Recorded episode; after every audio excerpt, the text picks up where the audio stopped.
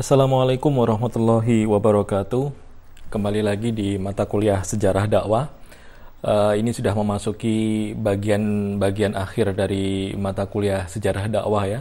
Dan ada beberapa materi menarik yang bisa kita diskusikan, yakni terkait dengan dakwah Islam di Amerika, Eropa, dan Australia. Ini menarik karena ya kita menganggap Amerika, Eropa, Australia itu negara barat ya. Jadi uh, bagaimana Islam berkembang di sana, bagaimana Islam uh, apa namanya tumbuh dan juga menghadapi tantangan tentu saja itu saya kira uh, penting untuk kita ketahui bersama sebagai suatu pengetahuan yang itu boleh jadi akan berguna bagi kita di masa mendatang begitu. Dan ya tentu saya berharap teman-teman bisa mengunjungi langsung uh, tiga tempat ini, Amerika, Eropa, Australia. Semoga punya mimpi besar sehingga bisa ke sana, entah untuk belajar, bekerja atau sekadar liburan begitu ya, biar biar bisa tahu begitu bagaimana uh, biar tidak hanya mendengar dari cerita atau hanya menonton di YouTube atau di televisi saja begitu. Oke, okay, uh, eh, saya mulai dari tantangan dulu ya. Tantangannya adalah kalau di negara-negara Barat itu di beberapa tempat itu ada Islamophobia. Islamophobia ini adalah apa? Ketakutan terhadap Islam. Karena Islam diasumsikan sebagai agama yang penuh dengan kekerasan, agama teror begitu ya. Jadi uh, itu tantangannya sehingga kita tahu uh, beberapa ada diskriminasi terhadap umat Islam. Dulu juga pemantiknya adalah sebenarnya ini kalau ditarik jauh itu efek dari perang salib ya. Islam dan Kristen begitu katakanlah Islam dan atau Timur dan Barat begitu dan sampai terbawa sampai sekarang uh, menemukan puncaknya di kejadian 9/11 ketika apa uh, gedung WTC dihancurkan, dihantam oleh dua pesawat yang di situ uh, tertuduh utamanya adalah Islam gitu ya, ya, Osama bin Laden dan seterusnya dan seterusnya. Kemudian kebencian terhadap Islam, Islamophobia itu kemudian perlahan menguat dan ya saya pikir itu menjadi problem kita bersama begitu. Dan uh, ya Bagaimana melawan Islamophobia? Ya, mari kita tampilkan wajah Islam yang ramah, wajah Islam yang toleran, yang moderat, sehingga orang tidak berpersepsi bahwa Islam itu agama yang penuh kekerasan, penuh teror begitu ya. Dan ya paling yang paling mungkin kita lakukan adalah memberi uh, persepsi sebaliknya atau bukan persepsi, menunjukkan tingkah sebaliknya gitu atau menunjukkan perilaku sebaliknya gitu Islam itu bukan agama yang barbar, Islam bukan agama yang menghalalkan pembunuhan, bukan agama yang uh, membolehkan teror begitu ya. Dan ini yang terjadi juga di Eropa ya. Uh, susah menjelaskan Perancis itu sebenarnya eh, teror apa namanya teror di di Perancis itu. Di satu sisi ya sebetulnya tidak perlu membuat karikatur Nabi Muhammad dan masalahnya itu juga sudah berulang ya. Tapi di sisi lain membunuh itu juga tambah tidak perlu lagi dan bahkan yang ngapain juga begitu loh. Itu kayak semakin meneguhkan eh, Islam sebagai agama teror gitu. Ya bisa mengekspresikan kemarin lewat demo lewat tulisan lewat video macam-macam. Kita mengekspresikan uh, kecaman kita terhadap karikatur Nabi Muhammad itu. Kita marah silahkan tapi wah kalau sudah membunuh itu ya kriminal ya itu ya ya nggak bisa gitu. Ya betapapun marahnya kita ya gitu. Jadi teman-teman harus bisa memahami kondisi ini. Jadi di, apa yang terjadi di Perancis saya pikir adalah uh, contoh bagaimana kemudian relasi Islam dan Barat barangkali ya dan polemiknya itu ya ya begitu. Kadang sering kali tidak mudah. Oke, ma mari kita masuk ke materi tadi pengantar soal Islamophobia ya. Jadi kalau kita uh, pelajari, kita perhatikan, sebetulnya Islam masuk di Eropa itu kalau ini ini bicara Eropa dulu ya, itu lewat Spanyol dulu. Panglimanya yang terkenal itu Torik bin Ziyad. Torik bin Ziyad itu ya mereka membawa armada datang ke Spanyol. Bahkan kalau kita baca kisahnya itu Torik bin Ziyad itu membakar kapal-kapal yang sudah mendarat di Spanyol gitu. Jadi pilihannya hanya menang, tidak ada pilihan lain gitu, nggak ada pilihan kembali ke uh, apa namanya kembali ke belakang gitu, mundur ke belakang. Ya pilihannya hanya menang.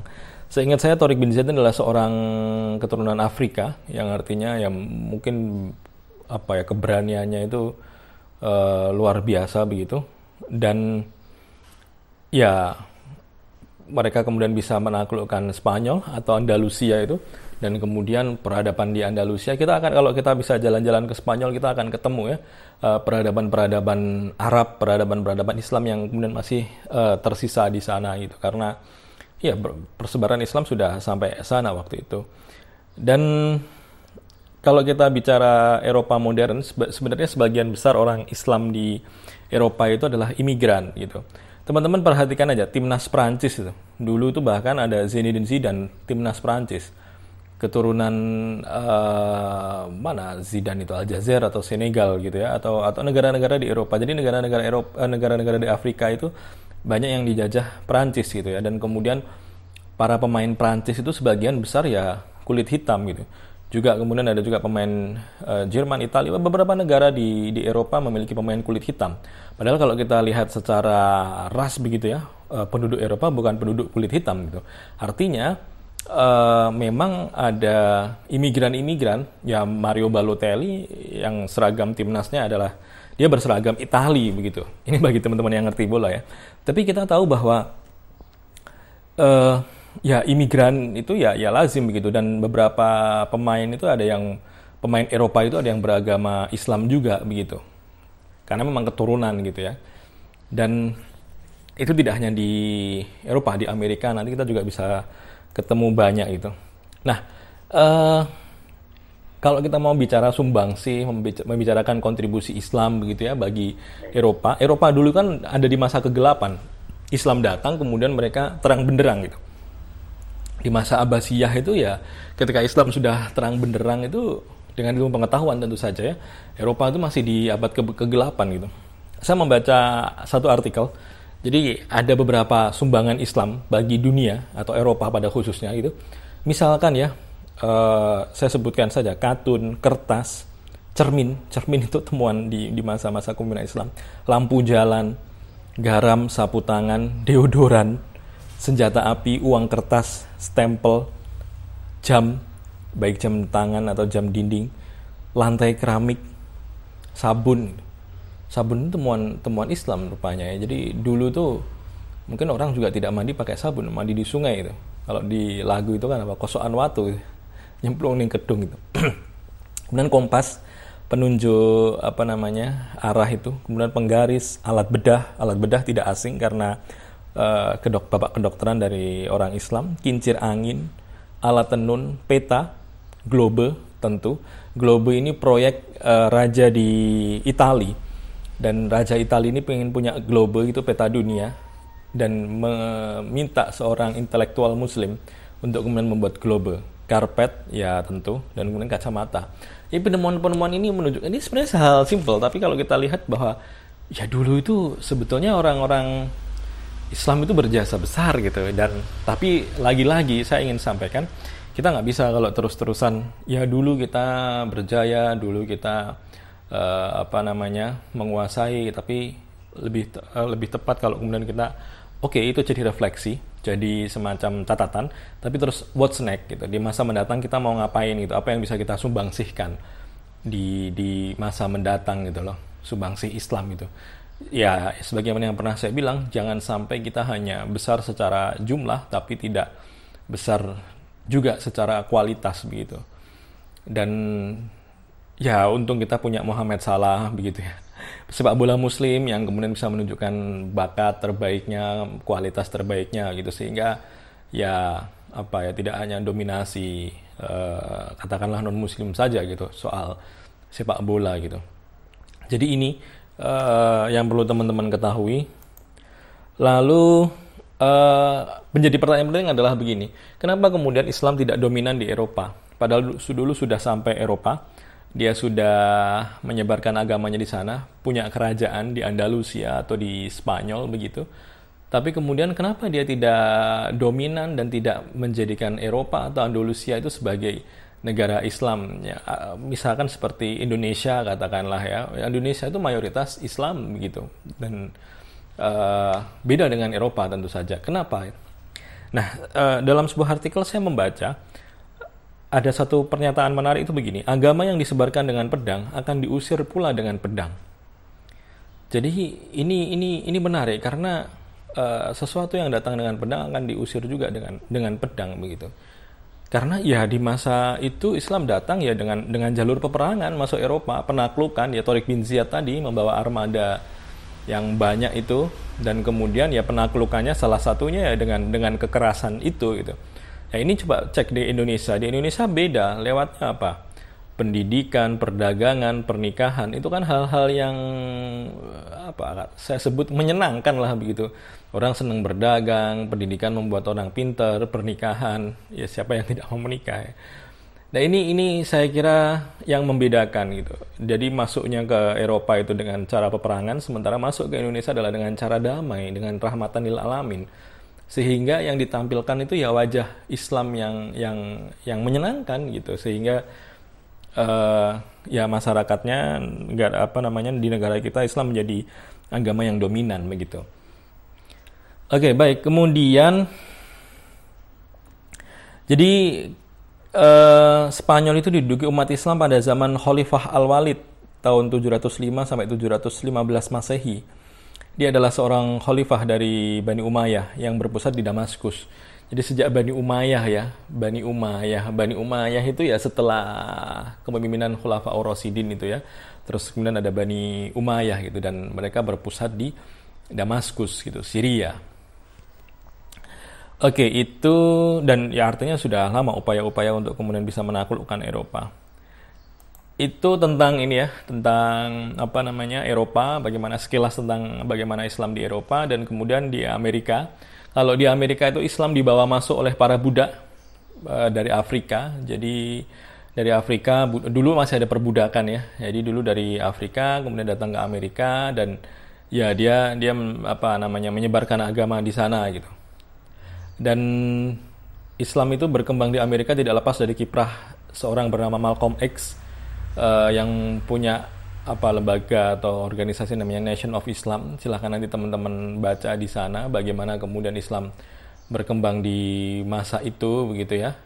Lalu kemudian ya sebagaimana yang saya sebut di awal kita atau Islam di mana? Islam di Amerika itu salah satu titik pentingnya adalah dilihat setelah 9/11 kejadian itu 9/11 itu kalian usia berapa ya ketika gedung WTC dihancurkan, World Trade Center itu di, di, dihantam oleh pesawat begitu. Dan ya itu adalah salah satu kejadian yang memperburuk relasi Amerika dan uh, apa namanya Amerika dan Islam gitu. Kemudian juga parah ketika masa-masa Trump gitu. Di masa Trump itu juga kacau juga. Trump itu ya ya untung nggak jadi lagi ya.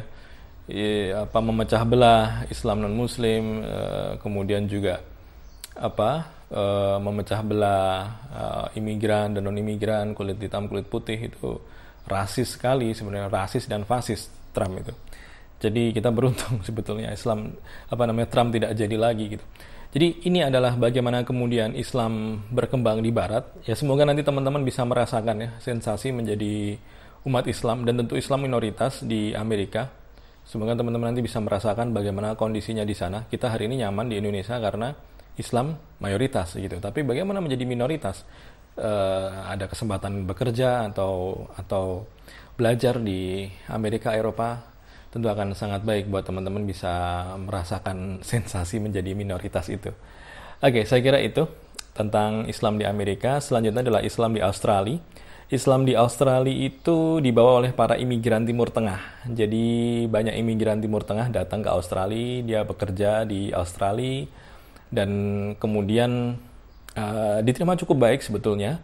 Uh, masjid dan sekolah itu banyak berdiri di sana. Kajian-kajian keislaman. Oh ya yang menarik adalah kalau belajar Islam itu salah satu alternatifnya selain teman-teman belajar di Mesir di Al Azhar gitu ya juga bisa belajar di kampus-kampus Eropa, kampus Australia, kampus Amerika begitu ya sehingga uh, apa mendapatkan perspektif yang beragam dan menarik begitu.